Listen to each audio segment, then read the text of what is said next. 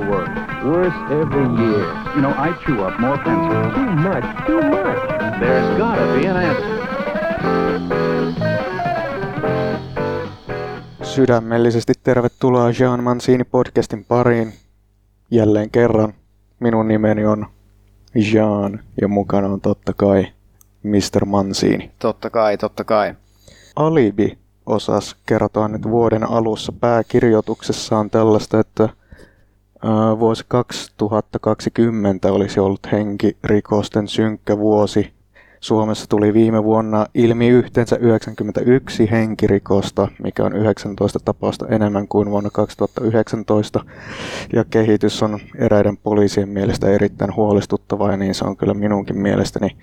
Ja henkirikoksen yrityksiäkin paljastui peräti 398 kappaletta ja sekin on 69 tapausta enemmän kuin edellisvuonna. Nämä on aika hälyttäviä lukuja. Millaisia ajatuksia herra Mansiinille herää tästä? Ne on järisyttäviä lukuja. Mitä tuohon nyt voi hirveästi sanoa, että ei ne ole hirveän hyvää ruususta kuvaa anna tästä meidän Suomen nykyyhteiskunnasta, vaikka meillä on monta asiaa on hyvin ja paljon on asioita, mitä pitäisi niin kuin olla tietenkin voisi olla paremmin, mutta sitten noin on kyllä sellaisia, että, että kyllä ne jostain kertoo ja mistä ne kertoo, niin siihen on varmaan mahdotonta yhdellä lauseella tai tässä meidän niin kuin pohtia. Mutta varmaan joku koronakin on ollut omalla tavallaan haasteellinen, että kun puhutaan vaikka näistä, että, että kun on ollut koulut etäopetuksessa, vaikka viime keväänä oli paljon näin, ja monella sitten ei ole kotiolot, vaikka monella lapsella kovin hyvin, niin, niin voi olla, että on tullut sitten tällaisia. Niin kuin, enkä tarkoita nyt, että lapset olisi tässä niin kuin ainoita kärsijöitä, mutta siinä se ehkä korostuu. Varmasti nämä syy-seuraussuhteet jollain tavalla koronan ja myöskin näiden rikosten välillä tulee tässä jatkossakin olemaan tutkinnan alla ja tapetilla.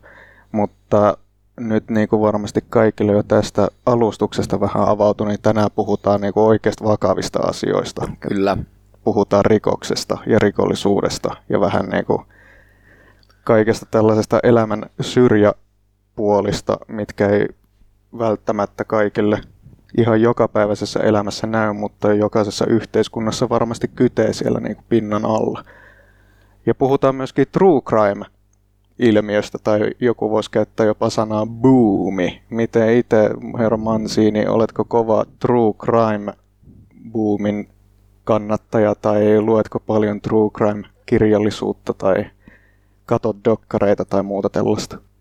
Joo ja ei, että en mä nyt sinänsä, että itse, ar- itse tarkoitus ei ole se, että pitää olla true crime, mutta sitten on lukenut jotain elämänkertoa, mitkä kertoo sitten niin kuin tällaista pahoista pojista. Esimerkiksi vaikka, itse asiassa nyt kun miettii, niin ehkä Tom Schöberin tämä Rikoksen vuodet-kirja, mikä tuli 2000-luvun puolivälissä 2005 ehkä, niin se saattaa olla itse asiassa ensimmäisiä tällaisia suomalaisia true crimeja, joka oli sitten aikaansa edellä, että siinä oli kuitenkin pieni käppi, niin kun alkoi sitten tulee näitä enemmän. Ehkä kunnon aalto sitten lähti niin kuin ehkä Marko George Lönnqvistin Cannonball-kirjasta, koska sehän oli siis semmoinen, joka myy ihan, ihan rutosti. Ja... Niin tämä Elämäni gangsterina niin, kirja. kyllä tämä kirja edesmennyt Marko Lönkvist, niin se, se, sehän oli ihan valtaisa suosio. Ja sitä kautta sitten tuntui, että yksi jos, yksi jos toinenkin niin liiviengiläinen, ja ei sitä tarvinnut olla välttämättä liiviengiläinenkään, niin alkoi toimittamaan tai jonkun toimittajan kanssa tekemään yhteistyössä jotain elämäkertaa. Kyllä se sinänsä kiinnostaa, että ne on niin oikeita asioita, mitä on tapahtunut, eikä vaan Agatha Christieitä, vaikka Agatha Christie suuri fani onkin. Mutta joo, kysytään tuosta True Crimeista, koska se on vähän jollain määrin ymmärrettävää, että siitä tykätään, mutta sitten jollain tavalla hälyttävää, että sitten näistä ihmisistä tulee silleen jotain ikään kuin palvottuja, mystifioituja sankareita näiden niin kuin rikoksien, missä on niin kuin vaikka esimerkiksi ihan vaikutettu monen ihmisen elämään tappamalla jonkun ihmisen, niin vaikutat tämän tapetun ihmisen läheisiin ja niin kuin siinä on surullisia kohtaloita niin kuin heidän kavereillaan sun muita, mutta läheisillään. Mitä mieltä sä itse oot tästä true crime-ilmiöstä? No tämähän on kovinkin niin kuin, suuri moraalinen dilemma sinänsä ja tässä nyt on varmasti turha alkaa hurskastelemaan sen suhteen, kun nyt jollain tasolla itsekin siihen osallistutaan tämän podcast-jakson myötä. Ja nyt varmaan tämä alustus on kestänyt niin pitkään, että on jo hyvä aika esitellä vähän meidän tämän kerran vierasta. Eli kahdesta murhasta elinkautiseen tuomittu Janne Raninen. Näin on. Janne Raninen, vähän päälle 40 suomalainen kaveri, joka varattu Ruotsissa ja jo nuoresta iästä niin lähti ilmeisesti elämä vähän sivuraiteille ja sitten kaksikymppisenä tuli tunnetuksi Sulvalla murhaajana tai Sulvallan raviradalla siis tappo tämän gangsteri, paikallisen tukholalaisen suuren gangsteri, gangsteripomon ja, ja joutui siitä luonnollisesti lusimaan ja sitten tuli sitä kautta Suomeen lusimaan ilmeisesti kakkua ja, ja sitten myöhemmin tapahtui vähän kaikenlaista muutakin mielenkiintoista. Hän on ollut siis kans isosti, isosti otsikoissa noin puolitoista vuotta sitten, kaksi vuotta sitten hänelle tuli tämä kutsuvat minua palkkamurhaajaksi elämäkerta, joka kertoo tästä hänen nuoru- vaikeasta nuoruudestaan ja periaatteessa näihin päiviin tai 2019 vuoteen asti niin kuin hänen elämäänsä, mitä kaikkea muuta hän tekee. Ja, ja hän on ehkä siitä oiva esimerkki, että hän on jollain tavalla myös sitten niin kuin onnistunut markkinoimaan tai tekemään tällaista niin kuin itsestään kiinnostavan, ehkä jopa brändin. Ja vaikka tässä nyt, niin kuin, no, ehkä hurskastellaan, mutta on tässä ilmeisesti hyviäkin asioita, että hän on kuitenkin äh, kirjoittanut tai niin kuin yrittänyt vaikuttaa siihen, että sellaisiin perheisiin, jossa jompikumpi vanhemmista esimerkiksi on vankilassa, niin tällaisia jotain vertaistukiryhmiä sun muita, niin näistä on ihan kiva kuulla, mutta yritetään kyllä vähän asiallisesti, mutta siltikin haastaa vähän näistä true crime-jutuista, ja totta kai kysytään muutenkin Ranniselta esimerkiksi Jari Aarniosta, koska, koska tota, tämä Volkan Ynzalin murha, tästähän on ollut ihan itse asiassa viimeis joulukuussahan tästä tuli tämä tuomio, missä Kyllä. Jari Aarniokin käräjäoikeudessa tuomittiin murhasta. Mutta, mutta niin, mitä mieltä sä oot itse tästä Janne Ranisesta? Ootko perehtynyt kaveriin? Ää, nyt tähän itse asiassa taitaa olla niinkin hassusti, että hän pääsee, pääsee vapauteen maaliskuun ensimmäisenä päivänä, jos olen oikein käsittänyt. Ja 17 vuotta istui sitten tätä elinkautisvankeuttaan, mikä on kyllä pitkä aika, kun miettii, että Suomessa keskiverto elinkautinen taitaa olla 14,5 vuotta. Mielenkiintoinen tyyppi sinänsä ja esimerkiksi rikosseuraamuslaitos ei omassa lausunnossaan ilmeisesti kyllä puoltanut tätä Ranisen vapaaksi pääsyä, mutta sitten päätös kuitenkin tehtiin, että, että mies pääsee vihdoinkin häkin ulkopuolelle. Joo, toi on paradoksaalista, koska hänestä on kuitenkin mun mielestä mediassa maalattu aika jopa sympaattinen kuva, että hän seurasi tämän Mercedes-Benzon kanssa, hän on vankila-aikana tullut isäksi. Ja mun mielestä olisiko ollut Yle perjantai-dokumentti, en ole ihan sata varma, että olisiko siinä ollut joskus Janne Ranisesta tämmöinen, tämmöinen missä seurattiin periaatteessa yhden päivän ajan hänen niin kuin elämää vankilassa. Ja hän niin kuin siis, jos nyt ihan oikein muistan, niin periaatteessa kävi nukkumassa vankilassa ja muuten kävi opiskelemassa, että, että mutta nyt sitten vapautuu kokonaan. Otetaan yhteys Janne Raniseen. Yes. Janne Raninen, heti ensimmäiseksi tietysti pitää kysyä sinulta, niin kuin ollaan kysytty kaikilta muultakin vierailta, että miten tämä korona-aika on vaikuttanut sinun elämääsi, vai onko se vaikuttanut? Ei se sinänsä ole vaikuttanut. Mähän olen tottunut tähän eristykseen. Mulla oli 17 vuoden eristys tuossa jo, niin mutta tuntuu, että ei olisi edistyksiä lainkaan. Mutta onhan se toki ikävä, kun on läheisiä kavereita, jotka on sairastunut siihen ja sitten sukulaisia myös. Ja se on se ikävä puoli, mutta ei se muuhun suoraan ole muuten vaikuttanut. Eli voisi sanoa, että tämä korona-aika ei ole muut, sulla tavallaan näkynyt millään, millään lailla, kun olet joutunut olemaan luonnollisesti vankilassa, mutta kohta se sitten ilmeisesti muuttuu, kun ensi ensi kuusta niin vapaudut tästä, tästä tota, tuomiosta. Joo, sitten loppuu mun viimeisetkin rajoitukset, niin pääsen sitten olemaan ihan niin kuin kaikki muutkin. Eikö se ole näin, että sä oot nyt periaatteessa, onko aina käynyt niin kuin vankilassa niin kuin nukkumassa yön ja sitten mennyt ainakin, mä katsoin jonkun dokkari, missä oli niin kuin ehkä vuosi sitten, missä oli näitä opiskeluja Haagaheliassa ja Aikaisemmin oli niin, että mä kävin yöllä siellä niin sanotusti nukkumassa, kun mä mulla oli se opintolupa, niin. vankilan ulkopuolinen opintolupa. No nyt mä oon tuossa koevapaudessa, joten nyt mä oon kokonaan kotona. Mulla on vaan tietyt rajoitukset, mihinkä aikaa pitää olla kotona. Ja sitten mulla on panta jalassa ja sitten vähän muita rajoituksia. Kyllä, kyllä. Ne näkee niin Mutta kun... muuten mä oon ympäri vuorokauden siis täällä muurien tällä puolella. Ja ne näkee sieltä metrilleen, missä tota panta ja mies menee. Joo, kyllä tämän vielä kysyn tästä istumisesta, että istutko siis sörkässä tai et nyt fyysisesti istu, mutta oot viime vuodet istunut vai? Mä pääsin siviiliin Riihimäen vankilasta. Joo. Selvä. No pitäisikö sitten lähteä vähän niin kuin katsoa ajassa taaksepäin, palata sinne alkulähteille, eli vietit lapsuutes ruotsalaisessa tällaisessa lähiössä ja olet monessa yhteydessä kertonut, että siellä vähän niin kuin ajauduit tekemään vääriä ratkaisuja, jotka sitten johti tähän rikollisuralle ja näin tälle jälkiviisaasti, koska jälkiviisaus on aina kauneinta viisautta, niin millä tavalla näiltä tällaisilta vääriltä ratkaisuilta olisi voinut välttyä tai millaisia vinkkejä antaisit ihmisille, jotka saattaa tällä hetkellä olla näitä samoja ratkaisuja äärellä? Siellä on niin paljon, mikä vaikutti siihen asiaan, että ei voi ottaa ikään kuin yksi asia ja korjata sitä. Se olisi pitänyt olla kokonaisvaltainen ratkaisu tai korjaus siihen, että olisi mennyt siihen suuntaan, mihinkä meni ja mihinkä se että lopullisesti päätyi. Mutta voin sanoa, että ulkopuolisuus oli yksi suuri tekijä, huono itsetunto oli yksi suuri tekijä, äkkipikaisuus, köyhyys, muut sosiaaliset ongelmat ja sitten myöhemmin aikuisiassa, totta kai kun mä tein tietoiset päätökset vähän tekemään rikoksia, niin olisi pitänyt olla tekemättä niitä päätöksiä myös. Kyllä. Eli se olisi, ne olisi varmaan, mutta tämä tunti on liian lyhyt puhu, että mitä ratkaisuja siihen olisi. Se on niin iso ongelma.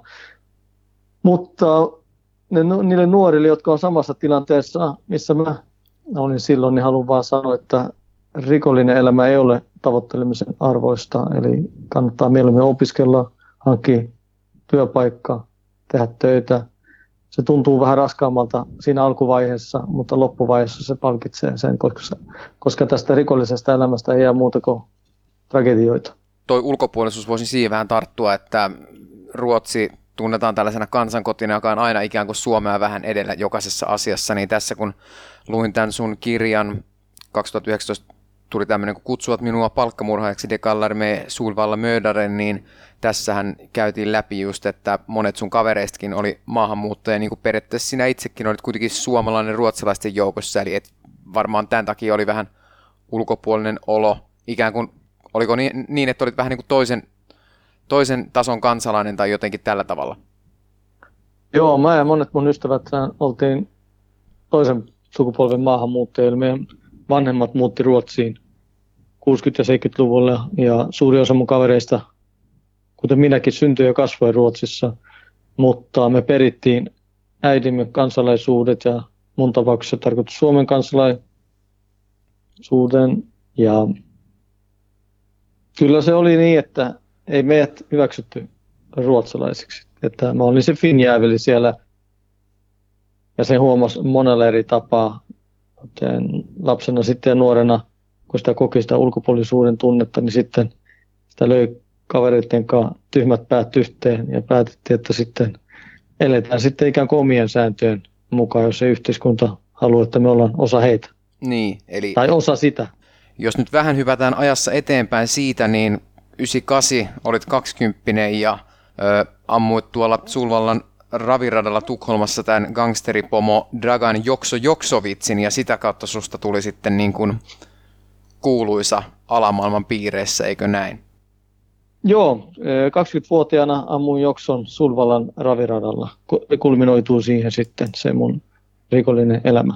Tämä oli ilmeisesti aika harkittu juttu, että olit 20 ja te olitte sitten tässä omassa piirissänne niin laskenut, että sulla on ikään kuin iän puolesta varaa niin kuin tehdä tämä juttu, että sä saat pienemmän tuomion kuin sitten vaikka joku vähän vanhempi kaveri siitä joukosta, oliko näin? Joo, mut tuomittiin 18-vuotiaana vankeusrangaistukseen ja sen tuomion yhteydessä mä huomasin, että alle tota 21-vuotiaat saa ikään kuin allennusta, jos heitä tuomitaan tuomioistuimessa. Sitten mä aloin tutkia sitä mä sain selville, että alle 21-vuotias henkilö Ruotsissa, häntä ei voi tuomita elinkautiseen vankeusrangaistukseen, vaikka mitä hän tekisi. Joten tässä sitten 20 mulla oli noin kolmisen viikkoa ennen kuin mä täytin 21 ja me oltiin sitten kuukauden ajan jo eletty sitä stressaavaa elämää, että me valmisteltiin iskuja vastapuolen, siis vastapuoleen ja he valmisteli iskuja myös meihin ja siinä oli murhayrityksiä suuntaan ja toiseen, niin loppujen lopuksi meni siihen, että mä sanoin, että mä voin itse ja murhata hänet. Ja koska mä oon alle 21, niin jos mä jään kiinni, niin en saa elinkautusta ja tästä ei saa kukaan muu tuomiota kuin minä. Eli uhraudun siinä sitten ikään kuin koko porukan puolesta. Muistatko yhtään, millainen se tilanne oli? Siis ilmeisesti jossain raviradan tai tuolla Sulvalla raviradan ravintolakatsomossa, missä tämä tapahtuu. Joo. Kyllä mä muistan ihan tasan tarkkaan. Se oli selvinpäin ja tota, lähdin sinne. Kuten sanoin, niin se oli edeltänyt kuukausi semmoista, että me asuttiin eri paikoissa. Kolme vuorokautta korkeintaan asuttiin yhdessä asunnossa ja sitten jouduttiin vaihtaa asuntoa ja etittiin sitten paikkaa, missä me löydettäisiin joksu, että me saatiin sammuttua hänet ja he etti myös paikkaa, mistä saisi tappettua meidät. Mm. Joten eh, loppujen lopuksi lähdin sitten sinne raviradalle ja siellä tota, otin mukaan aseen Glock, Glockin sinne ja jäin odottamaan asti, että näin hänet ja sitten kun näin hänet, niin ammuin häntä, hänet neljällä laukauksella, kaksi yläroppaa ja kaksi päähän ja antaudun sitten siihen paikan päälle. Ja sitten tota, 2003 oli sitten tämä Volkan Ynsalin tapaus. Haluaisin Joo. tästä kysyä, että Ynsalkin oli käsittääkseni kuitenkin sinun kaveri, ainakin jossain määrin jossain vaiheessa, niin millä tavalla nyt koetko minkäännäköistä sympatiaa esimerkiksi Ynsalin läheisiä vaikka kihlattua kohtaan tai tämän Jokson lähimmäisiä kohtaan, tai mi- millaisia ajatuksia herää tästä? Totta kai. Sehän on pahin, että he, heille Jokso tai Volkan ei pääse koskaan enää heidän luo. He ovat menettäneet omaisensa mun tekeminen rikoksien vuoksi. Ne valinnat, mitkä mä oon päättänyt tehdä, on aiheuttanut heille tragediaa ja surua loppuiäksi, joten ilman muuta tunnen sekä sympatiaa että muuta heitä kohtaan. Palaan vielä taas tuohon kirjaan, eli tämä palkkamurha, kutsuvat minua palkkamurhajaksi, niin tässä missä selität, joka ei tietenkään oikeuta, niin ilmeisesti tämä Ynsal, niin hänellä oli määrä sitten pitää huolta muun muassa sun äidistä ja hänen toimeentulosta, kun sinä menit istumaan tästä Jokson murhasta, mutta sitten taas olla tällä tavalla, että hän ei sitten ehkä pitänytkään ihan niin hyvää huolta, mitä oli ikään kuin sovittu, ja siinä tuli jo tämmöinen juopa, ja sitten myöhemmin vielä oli tämä, tämä, tämä että Volkan oli sitten ilmeisesti laulanut tästä Arlandan lentokentällä tehdystä rahankulutusryöstöstä, missä oli ollut saalis lähes 5 miljoonaa, niin hänestä tuli vähän kuin tämmöinen merkattu mies, oliko näin? Joo, eli se alkoi semmoisesta pienestä. Eihän pitä, tarkoitus ei ollut, että hän olisi pitänyt mun äitistä kokonaisuudessaan siitä taloudellisesta huolta, vaan hän olisi auttanut niillä, niillä summoilla, mitä mä en pysty auttaa, koska mä olin lusimassa ja uhraudun ystäväporukan puolesta. Mm. Joten sanoin, että auttakaa nyt sitten sen verran, mitä mä ylipäätänsä annan kanssa vanhemmille ja tuon perheelle niin taloudellista tukea, niin hoitakaa te se, kun mä oon siviilissä. Ja se sitten hiipui aika nopeasti, joten siinä alkoi pientä sitten semmoista epäilyn siementä. Tai se alkoi, siis mä aloin epäilemään koko asiaa siinä. Sitten loppujen lopuksi se kulminoituu siihen, että toinen lapsuuden kaveri suoritti Arlandan lentokentällä arvokuljetusryöstön. Ja Volkan varasti sieltä hänen saalistaan rahaa, siis tämän toisen kaverin saalista rahaa, ja sitten loppujen lopuksi meni myös vasikoimaan poliisille tästä rikoksesta. Ja sehän, oli, tai sehän on rikollisessa maailmassa täysin kiellettyä, pahin, joten oikeutin, sil, oikeutin silloisessa elämässä murhan sillä tavalla Mä haluan sanoa totta kai, että se on ihan sairasta ja se ei ole oikein, mutta rikollisessa maailmassa on tietyt koodit ja tietyt säännöt ja siellä eletään niiden mukaan. Ja jos niitä ei noudata, niin seuraamukset on kauheita. Joo, niin kuin kerroinkin tuossa, että selittää, mutta ei oikeuta. Ja tästä taisi olla niin, että nimenomaan tämä teidän kahden yhteinen lapsuuden kaverit sillä, Leopoldo González Garmona oli sitten tämä, joka, jonka hän oli kanssa oli riitautunut hän siis ilmeisesti eli sitten tällaisessa todista, todistajan suojeluohjelmassa, mutta tämä kävi vähän tylsäksi sitten pian ja sä ehdotit, että tuut tänne Suomeen. Sä olit siis siirtynyt Suomeen lusimaan ja, ja sitten oli tämä kuuluisa Vuosaaren murha, mikä nyt ollaan avattu uudestaan. Ja itse asiassa joulukuussahan nyt Jari Aarnio, muuan, muuan entinen Helsingin huumepoliisin pomo, niin sai tästä, tuomittiin murhasta käräjäoikeudessa, koska hän ties, ties tästä Ynsaali murhasuunnitelmasta, mutta ei tehnyt asialle mitään. Tunnetko sä Arniota Joo. henkilökohtaisesti? Sä ainakin tiedät tämän kuvion ilmeisesti täysin, oot aiemminkin kertonut.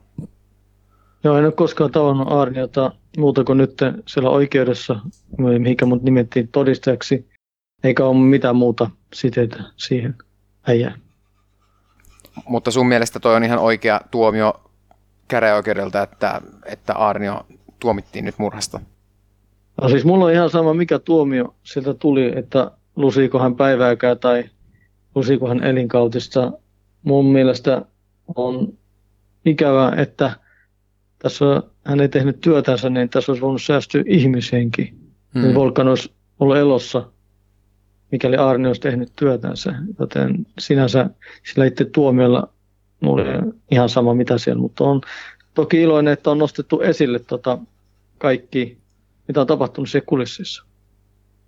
Olet nyt istunut 17 vuotta elinkautista ja vapaudut maaliskuun 2021 aikana – Mm. Ja tota, rikosseuraamuslaitos ei omassa lausunnossaan tainnut puoltaa tätä sinun vapautumista, mutta hovi päätti toisin. Millaisia nämä Joo. perustelut oli puolin ja toisin rikosseuraamuslaitoksen ja hovin puolesta? Rikosseuraamuslaitos oli sitä mieltä, että museo ei tapahtunut merkittävää muutosta ja että väkivaltariskiarvio on keski tason ja korkean välillä, että se pitäisi vähän madaltua. Ja sitten naurettavinta oli, että heille oli tullut luotettavilta ja melko luotettavilta lähteiltä, eli vangeilta, tietoa, että mä olisin keskeinen merkittävä tekijä Helsingin vankila huumausainekaupassa. Mutta se oli ne syyt, miksi he ei halunnut päästä mua siviiliin. Mutta hovioikeus sitten katsoi, että se väkivaltariskiarvio, kun sitä ei pysty mun kohdalla tehdä tarkkaa. Eli ei pystytty sanoa, oliko se keskitaso vai korkea, joten ne suojaavat tekijät, niitä oli, ne vetää sitä keskitasolle, eli ne puoltaa sitä siviili kohdalla ja myös lusittu aika, eli 17 vuotta. Ja sitten kaikki, mitä mä oon tehnyt tämän tuomion aikana ja mitä mä nykyään teen, että on irtautunut rikollisuudesta, niin se sitten, ne oli ne tekijät, jotka sitten puolsi ja hovioikeus päätyi sitten sille kannalle, että kyllä mut voi vapauttaa vankilasta. Kun puhutaan vaikka rikoksista ylipäätänsä tai murhista suoraan sanottuna, mistä, mitä ei periaatteessa saa tietenkään tekemättömäksi, niin ymmärrät, että ihmiset jakautuu kahtiin niihin, jotka ei usko, että rikollinen voi parantaa tapansa, niihin, jotka on valmiita antaa toisen mahdollisuuden, niin ymmärrätkö molempia osapuolia, myös näitä, jotka ikään kuin ei, ei kato hirveän hyvillä sitten niin kuin sitä, että että no, murhamies kävelee tuolla keskuudessamme. Kyllä mä nyt ymmärrän, että kaikki saa, kaikki ajattelee mitä haluaa ja kaikilla on oikeus myös siihen, mutta mä veikkaan, että yhteiskunta olisi paljon pahempi, jos meillä olisi semmoiset lait, että pidettäisiin vankeja loppuikänsä vankilassa, koska silloin varmaan tietäisi, että jos mitään menetettävää pidätystilanteessa tai muutenkaan, ja se ei varmaan päätyisi sitten vain yhteen murhaan, jos joku on niin päättänyt tehdä. Joten kyllä mun mielestä tässä kannattaisi ajatella mieluummin siltä kannalta, että mitä voitaisiin tehdä, että saadaan vanki sitten yhteiskuntakelpoiseksi vankeustuomion aikana ja saadaan hänet takaisin yhteiskuntaan samalla tavalla kuin kaikki muutkin täällä sitten. Onko sinulla jotain niin kuin ajatuksia tai ideoita, millä tavalla tätä voitaisiin vielä parantaa tätä prosessia, miten vanki saataisiin paremmin sitten niin kuin osaksi yhteiskuntaa? Koulutus on mun kohdalla ollut yksi suuri ja sitten perhesuhteiden ylläpito. Eli pitää panostaa siihen, niihin tukiverkostoihin, niin suojaaviin tekijöihin, mitä vangille mahdollista on. Jos hänellä on perhettä, niin sitten annetaan tukea, että ne pysyy myös koko tuomion ajan ja tuetaan sitä. Ja jos on mahdollista, niin enemmän vaan toimintaa, koulutu, vanki pääsee kouluttautumaan, niin että on jonkunlainen koulutus, kun pääsee veke.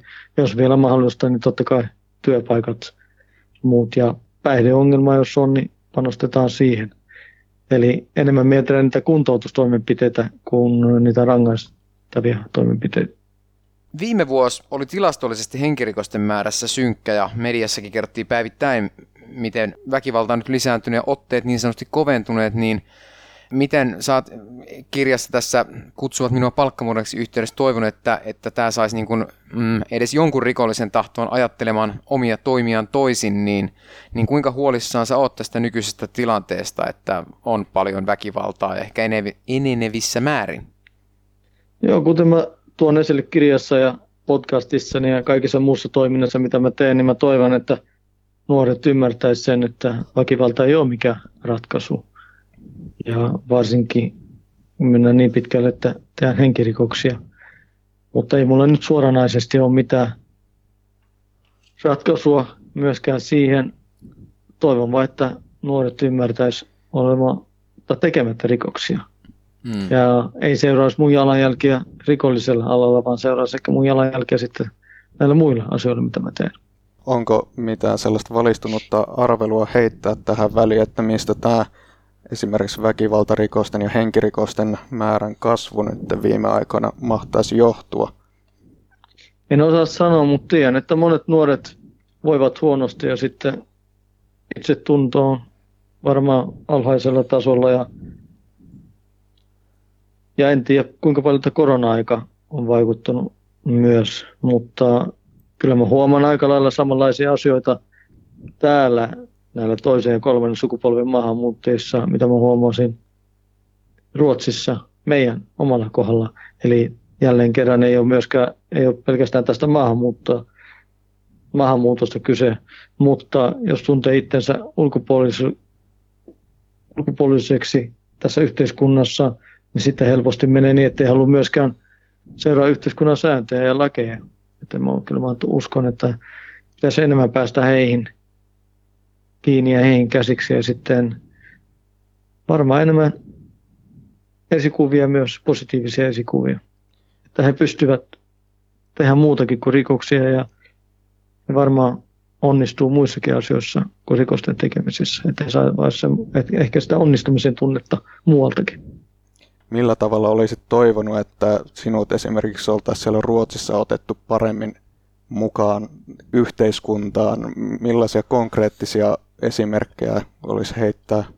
Mä voin sanoa yhden esimerkin, mä olen nostanut monta kertaa esille, että kun mä olin 10-11-vuotias, niin koulu oli järjestämässä sellaista luokkaretkeä ja sitten meidän luokassa oli kolme Suomen kansalaista, kolme Turkin kansalaista ja sitten yksi Espanjan kansalainen ja sitten luokanvalvoja sanoi siinä, että kun meidän piti, tai luokkaretki piti järjestyä sotilastukikohdalle, mikä oli siellä meidän kunnassa, niin, ja sinne pääsi vain Ruotsin kansalaiset, joten opet, luokanvalvoja sanoi siinä, että sinne pääsee vain mukaan Ruotsin kansalaiset, että, että muun maiden kansalaiset teille järjestää jotain muuta sinne päivänä.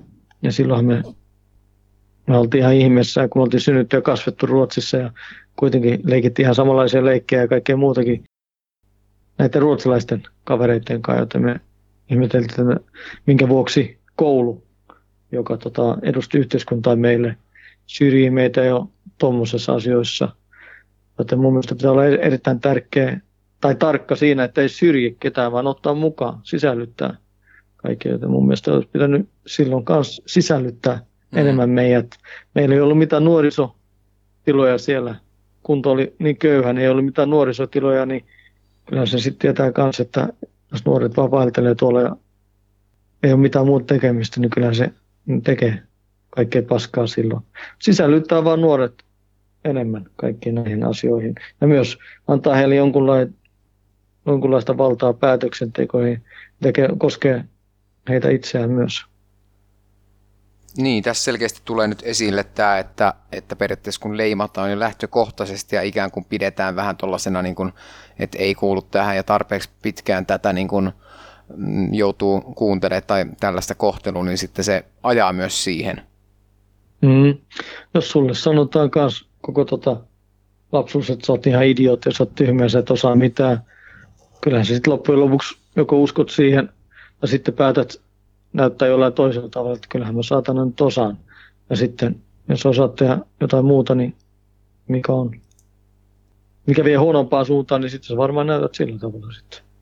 Mä oon nyt tässä monta kertaa siteerannut että Kutsuvat minua palkkamurhaajaksi De kallar mig Sulvalla Mödaren. 2019 tuli tämä kirja. Sut ties monet jo ennen tätä kirjaa, mutta viimeistään tämän kirjan myötä susta tuli Suomessakin mm, no, jonkunlainen julkisvanki, jos näin voi sanoa, niin mitä muistat tästä? Oliko tämä ihan tämmöinen tietoinen osa brändäystä vai halusitko tehdä tämän niin opiksi nuorille tai muille, jotka ajattelee vaikka jotain rikolliselle uralle ryhtymistä, mutta et älkää miettikö, että tehkää toisin.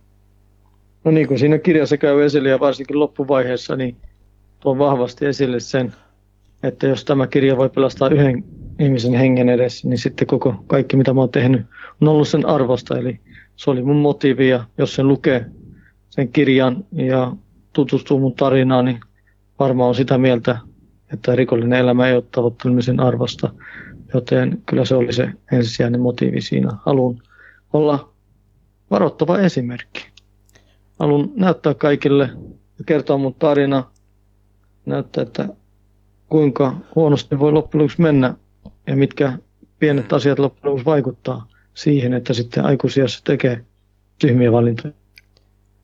Ainakin, mikäli on oikein ymmärtänyt, niin vielä vuonna 2019 tämän kirjan pohjalta oltiin tekemässä elokuvaa ruotsalaisen tuotantoyhtiön toimesta. Millaisilla malleilla tämä projekti tällä hetkellä menee? Mä en voi puhua siitä sen enempää, voin vaan sanoa, että tota, edelleen ollaan siinä vaiheessa, että jo kiinnostuneita tekee sekä fiktio ja sitten myös dokumentaarista tuosta kirjasta. Okay. Mutta sen enempää mä en voi valitettavasti sanoa, mutta kaksi eri tuotantoyhtiö Ruotsissa on ostanut siihen oikeudet. Selvä he, homma, ymmärrän he varmaan kyllä. Siellä sit, joo, he varmaan siellä sitten etenee siinä asiassa. Sulla on myös kaksi muuta kirjaa, tämmöinen kuin Isänä vankilassa ja oot myös perustanut tällaisen kuin Voikukka ryn, eli mikä on tämmöinen tuki- tai vertaistukiryhmä perheille, missä isä tai miksei vaikka äitikieli jompikumpi vanhemmista on vankilassa ja teillä on tämmöinen, kun teemme töitä vankien lasten vuoksi, niin tämä on ilmeisesti sulle todella rakas, rakas asia. Joo, mun pitää tota heti korjata, että voi kukka lapset ry, ei voi kukka ry, vai voi kukka lapset ry. Anteeksi, mulla, on, mulla on paperi tässä edessä, kutin mä luin sen väärin, eli voi kukka lapset ry. Joo, kyllä. Tota, joo, se on, ei mitään. Tota, joo, mä kirjoitin aikoinaan isänä vankilassa ja lähti siitä, mä näin kuinka paljon mun oma lapsi kärsi siitä, että mä olen lusimassa ja huomasin, minkälaisia haittavaikutuksia mun lusiminen ja rikollinen elämä häneen jätti ja kuinka paljon se häneen vaikutti. Ja halusin sen lisäksi, että tehdä asiat paremmaksi oman lapseni vuoksi, niin kaikkien muidenkin vankien lasten vuoksi. Kirjoitin kirjan tästä aiheesta ja sen jälkeen perustin eh, yhteistyössä monen muunkaan Poikukkalapset ry ja on ollut puheenjohtaja siitä asti siinä yhdistyksessä. Joo, ja meidän tärkein tavoite on tota, ennaltaehkäistä ylisukupuolista rikollisuutta, eli ei me niin paljon tota, van, eh, vankin vanhempiin tässä niin sanotusti niin. jeesata tai muuta, vaan eh, kohdistetaan, vaan meidän kohderyhmä on vankin lapset ja heidän oikeudet ja heidän hyvinvointi. Millaista työtä tämä niinku ihan käytännössä on, jos lähdet vääntämään ihan rautalangasta? Aika paljon, mutta mä voin ottaa tämmöinen tunniste hanke, mikä meillä on. Se on semmoinen kymmenen, se on työpajatyyppinen hanke, missä on kymmenen työpajaa, missä siinä on sekä räppiä ja teatteri. Mä nostan tämän räppihomman nyt esille, että Siinä on sitten artisteja, siinä on ollut Paleface, Mercedes-Benz, on Kevin Tandu on ollut mukana ja ne mentoroi sitten nuoria näiden työpajan aikana tekemään oma biisin. Ne nuoret saa purkaa sitä pahaa oloa paperille tai ihan mitä vaan paperille ja sitten kymmenen työpajan ajan e, näiden artistien kanssa saa muokattua siitä oman biisin ja saa biitit ja kaikkea. Sitten pääsi Third Rate Studion tota, studiolle ja nauhoittamaan sen ja purkittamaan sen, joten hankkeen lopuksi ne sai oman biisin. Ja tarkoitus tällä oli, hankkeella oli just, että me saadaan vähän sitä itse tuntoa kohotettua itse luottamusta, eli että nuoret huomaavat, että kyllä he osaa jotain. Ja sitten sen lisäksi saa purkaa huono olo siihen paperille, että sen ulos myös. Se on yksi ja oli, sitten oli myös teatteri painotteet. Silloin ne sai näiden työpajan aikana harjoitella esitystä ja sitten lopuksi omille kutsuvieraille esittää sen esityksen. Ja näin meillä oli hyvät yhteistyökumppanit, oli niin kuin sanoit, Broadway Studio, sitten oli artistit, Osama Street Fair, oli Aseman lapset ry ja Annan talo Helsingissä ja saatiin rahoitusta noihin aluehallintovirastoilta ja, ja eri säätiöiltä. Se on, se on varmaan se suuri asia, hanke, mikä konkreettisesti. Mutta ollaan me myös tehty yhteistyössä kriminaalinen tukisäätiön kanssa semmoinen infolehti, mikä me lähetettiin kaikkiin Suomen yli kolmeen tuhanteen, minkälaiset tota, vaikutus vanhemman vankeudella on lapsia ja mitä koulu mm. erityisesti voisi ottaa mm. huomioon. Siihen me saatiin myös rahoitusta opetus- ja kulttuuriministeriöstä.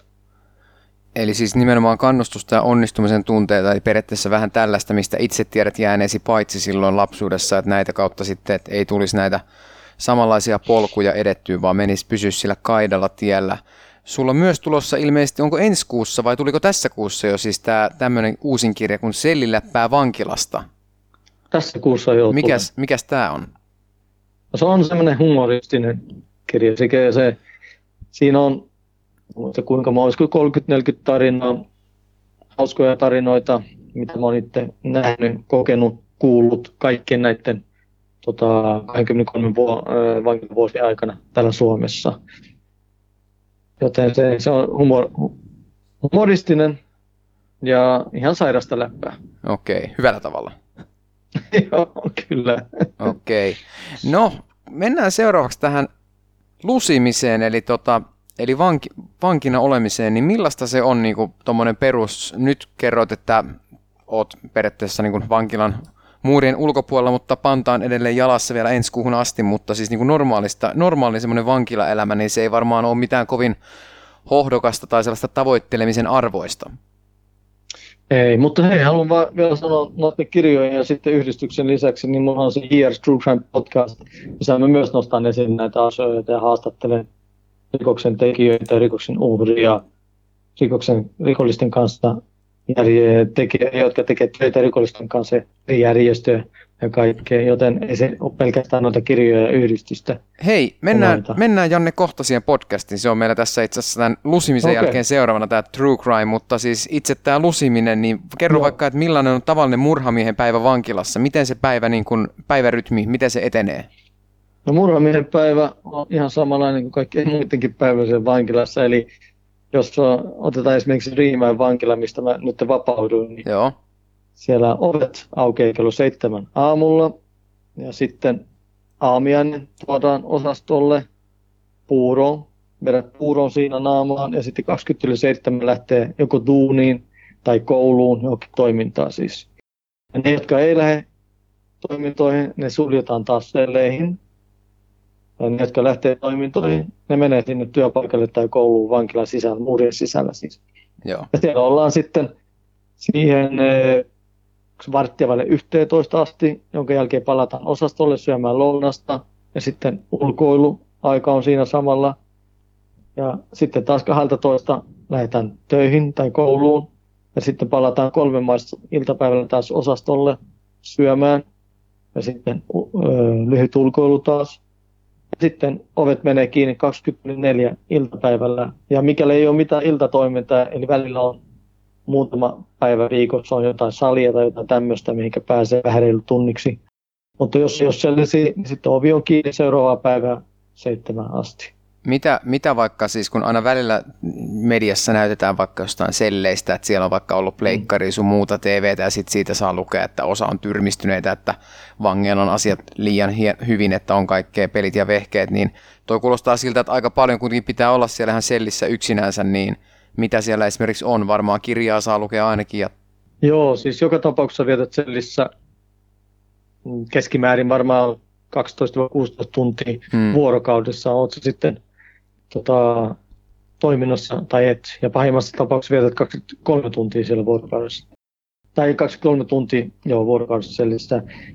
Niin kyllä siellä paljon yksin olo on se sellissä. Ja siellä telkkari on ja DVD-laite kautta Blu-ray soitin. Ja sitten pleikkari, pleikkari kakkonen saa olla, kun sen uudempaa ei saa olla. Okei. Okay. ja sitten kahvinkeitin tai verenkeitin, kirjoja saa olla ja sitten vähän lehtiä. Eli se on siinä ja en mä ymmärrä oikein tota logiikkaa, että olisi liian hienoa, mm. vangilla on telkkari ja pleikkari, koska kuten sanoin, kaikki noin vaikuttaa hyvinvointia sitten siihen kuntoutukseen ja minkälaisena halutaan vangit sitten takaisin yhteiskuntaan. Halutaanko me vangit räjähdysalteena ja samanlaisena kuin he joskus joutuu vankila, joutuvat vankilaan, vaan halutaanko me sitten ikään kuin yhteiskuntakelpoisia yksilöitä sieltä takaisin.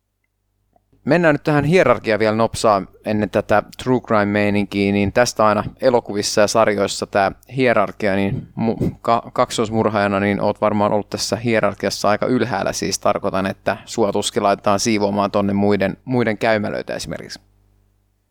Joo, no kyllähän rikokset vaikuttaa tietyllä tavalla, mutta enemmän siellä vaikuttaa, minkälainen olet ihmisenä ja miten tulet toimeen toistensa kanssa. Se on se tärkein siellä, ihan niin kuin joka puolella muuallakin. Mutta jos olet tehnyt sellaisia rikoksia, mitkä ei hyväksytty, eli seksuaalirikoksia, tai sitten jos olet ilmiantanut kavereita, niin eihän niitä pidetä mm. missään arvossa vankiloissa. Mutta en mä sano, että mun pelkät rikokset on se, mikä on ikään kuin tuo mulle jonkunlaista mainetta siellä, vaan enemmän se on minä ihmisenä tuon toimia toisten ihmisten kanssa. Ja, ja, ja en myöskään suostu siivo kenenkään muun selliin, on mä sitten kaksoismurhaaja tai ei. Kuulin itse asiassa kaverin kaverin kaverilta joskus tällaisen äh, anekdootin, missä oli ilmeisesti, en tiedä oliko sitten just tämä Riihimäen vankila ja tämmöinen keittiö, missä haettiin ruokaa tämä linjasto ja siellä oli sitten joku tämmöinen isompi kaveri, joka oli vähän ohitellut muita ja mennyt sitten suoraan tähän jonon, jonon ohi linjastolla niin kuin ensimmäiseksi ja, ja sä et ilmeisesti mikään hirve, fyysisesti hirveän iso tyyppi on, niin olet käynyt koputtelemassa tätä kaveria, että hei, että huomasitko, että, että jonon pää on täällä toisessa päässä, että, että sinne pitäisi kaikkien mennä ikään kuin sieltä jonottaa, ja hän sitten niin kuin kääntyi ja huomasi sun, sun kasvot ja olemuksen ja kiltisti sitten totteli, että varmaan tässä kuitenkin jotain tällaista tietynlaista hierarkiaa tai charmia tai mitä ikinä sanokaan, niin on. Siis joo, kyllä mä puutun, jos mä näen epäoikeudenmukaisuutta ja en halua, että mua tai ketä muitakaan pankkeja mm. kohdellaan huonosti. Oot sä sitten ihan kuka vaan, niin joo, kyllä on muutamalle sanonut, jos ne on ohittanut mua jonossa, että ehkä parempi, että ne menee jonottaa niin kuin me kaikki muutkin. Säännöt on vankilassakin. Kyllä. kyllä. No sitten voidaan mun mielestä ainakin hypätä tuonne true crime asioihin. Nythän on meneillään, niin kuin varmasti kaikki ollaan huomattu, niin tällainen true crime boomi. Että tietokirjallisuutta aiheesta löytyy ihan niin kuin hyllymetreitä ja tällaisia dokkareita tehdään, dokumenttisarjoja ja elokuvia tehdään erilaisista true crime, eli todellisia rikoksia käsittelevistä aiheista. Ja monethan on kritisoinut tätä boomia siitä, että se viihteellistää oikeat rikokset, joihin liittyy aina oikeat rikolliset ja uhrit ja näiden uhrien lähimmäiset.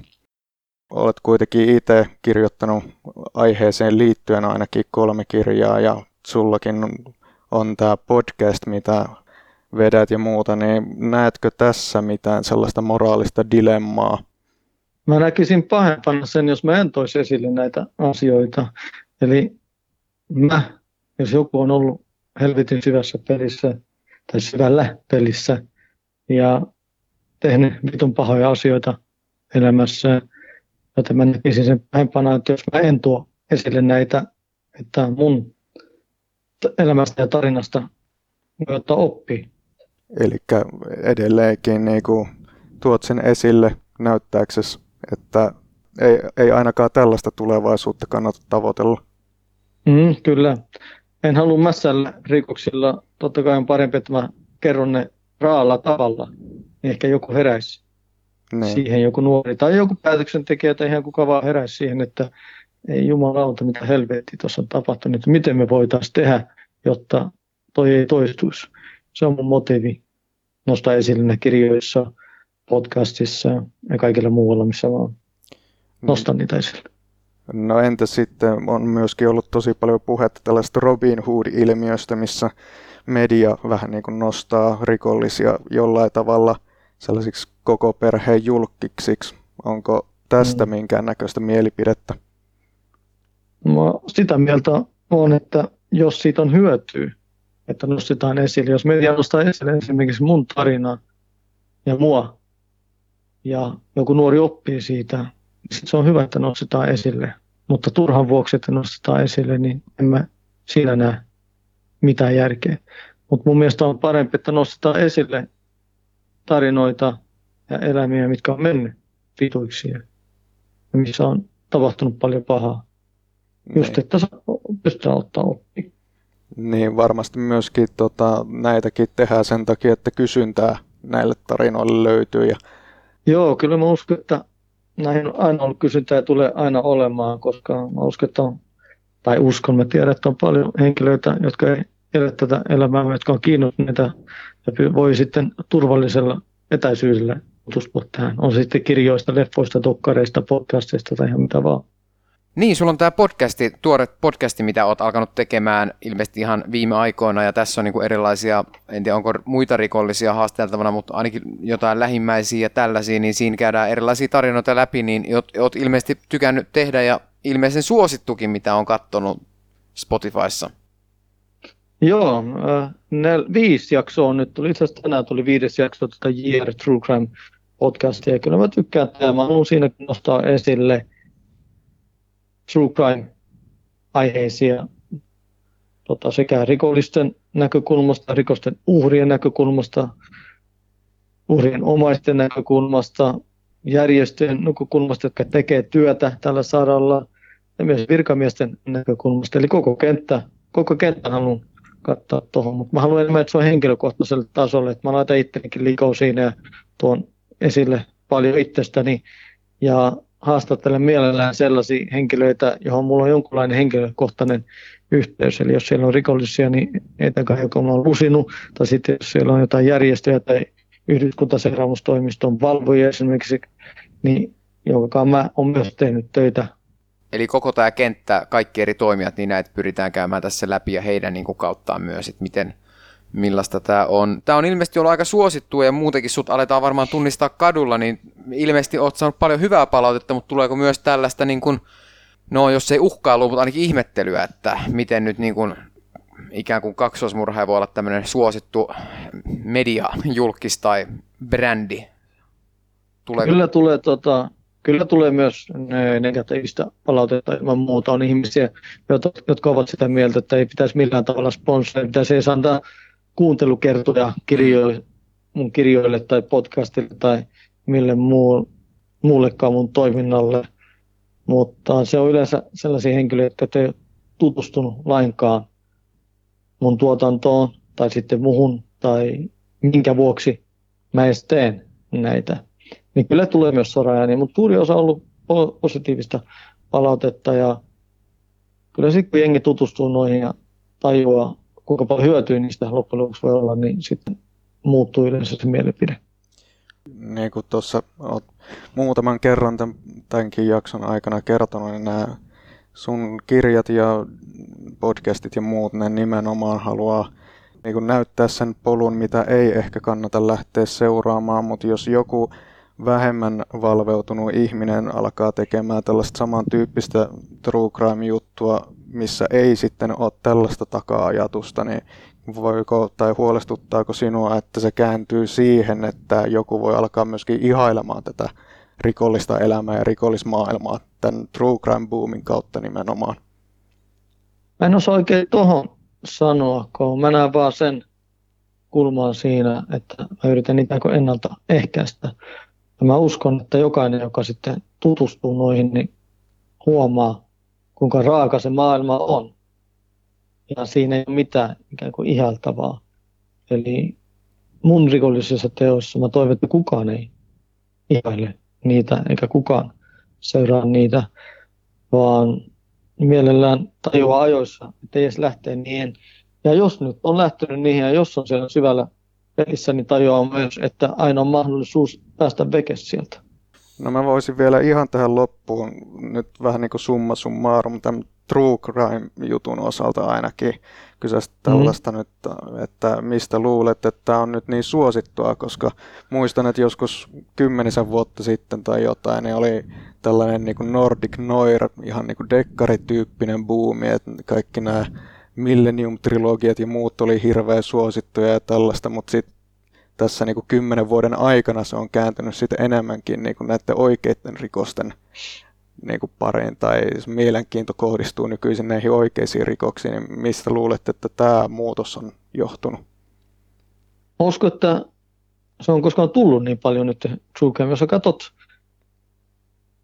10-15 vuotta sitten, niin menet kirjakauppaa, niin ei siellä ollut monta kirjaa, jossa entiset rikolliset tai aktiiviset rikolliset tai ketkä vaan, jotka oli tehnyt rikoksia, niin ne kirjoittanut ja kertonut niistä, vaan sekin on muuttunut viimeisen kymmenen vuoden aikana, että moni haluaa tuoda esille tarinansa.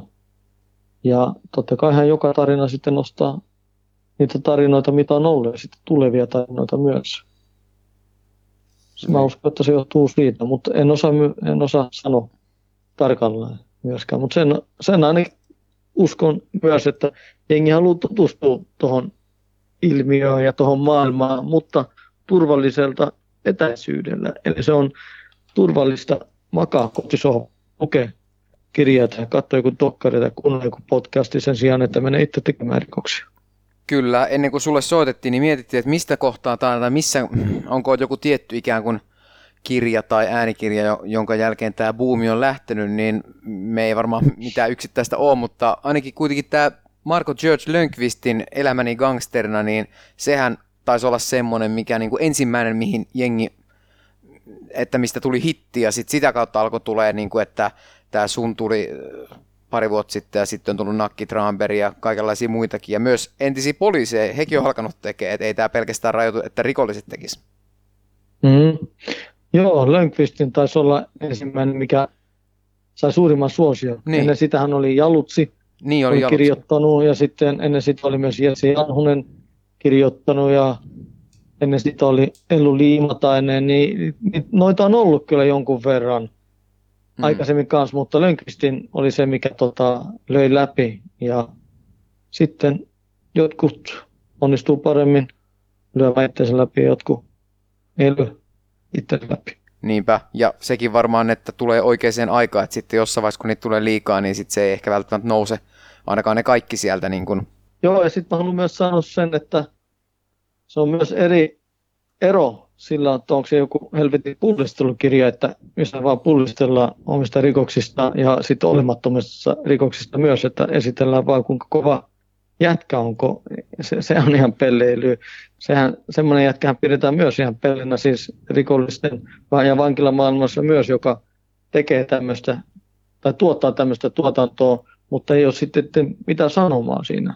Et jos on pelkästään kannesta kante, että vittu mä oon niin kova jätkä, mä hakkasin sen ja sen ja tein niitä rikoksia, mutta ei ole mitään tärkeää sanomaa sillä, niin ei, ei, ne, ei niitä arvosteta ja ei ne lyö itsensä läpi. Niin, eli jos siinä koskaan. vaan paukutellaan henkseleitä ei pysähdytä periaatteessa niin kuin tarkastelemaan kriittisesti tätä omaa toimintaa, niin se ei myöskään ole sitten ikään kuin siellä rikollisten piireissä niin kovin niin kuin kannattavaa tai uskottavaa. Ei missään nimessä. No nyt kysyn ihan vastaat, jos siltä tuntuu, että onko sitten joku tämmöinen kirja, mitä et esimerkiksi arvosta, missä on sitten tällaista niin henkseleiden paukuttelua, mutta ei mitään sen kummempaa. Mä en halua alkaa dumaa okay. muita. En no, halua siihen lähteä. No Janne, ihan tähän loppuun, niin ensi kuusta sä oot vapaa mies, mm. sä oot käynyt ilmeisesti Ootko oo valmistunut jo tuosta ammattikorkeasta? Mä muistan katsoneeni jonkun dokkarin, jossa kävit Haaga-Heliassa, oliko Haagan toimipisteellä, niin jotain ammattikorkeaa, tradenomi ehkä? Joo, restonomiksi valmistuin Haaga-Heliasta. Joo. Ja oot valmistunut jo? Kyllä. Oon valmistunut jo, jo pari vuotta sitten. Mitä, mitä nyt sitten, kun panta otetaan pois, niin mitä aiot tehdä? Mitä seuraavaksi?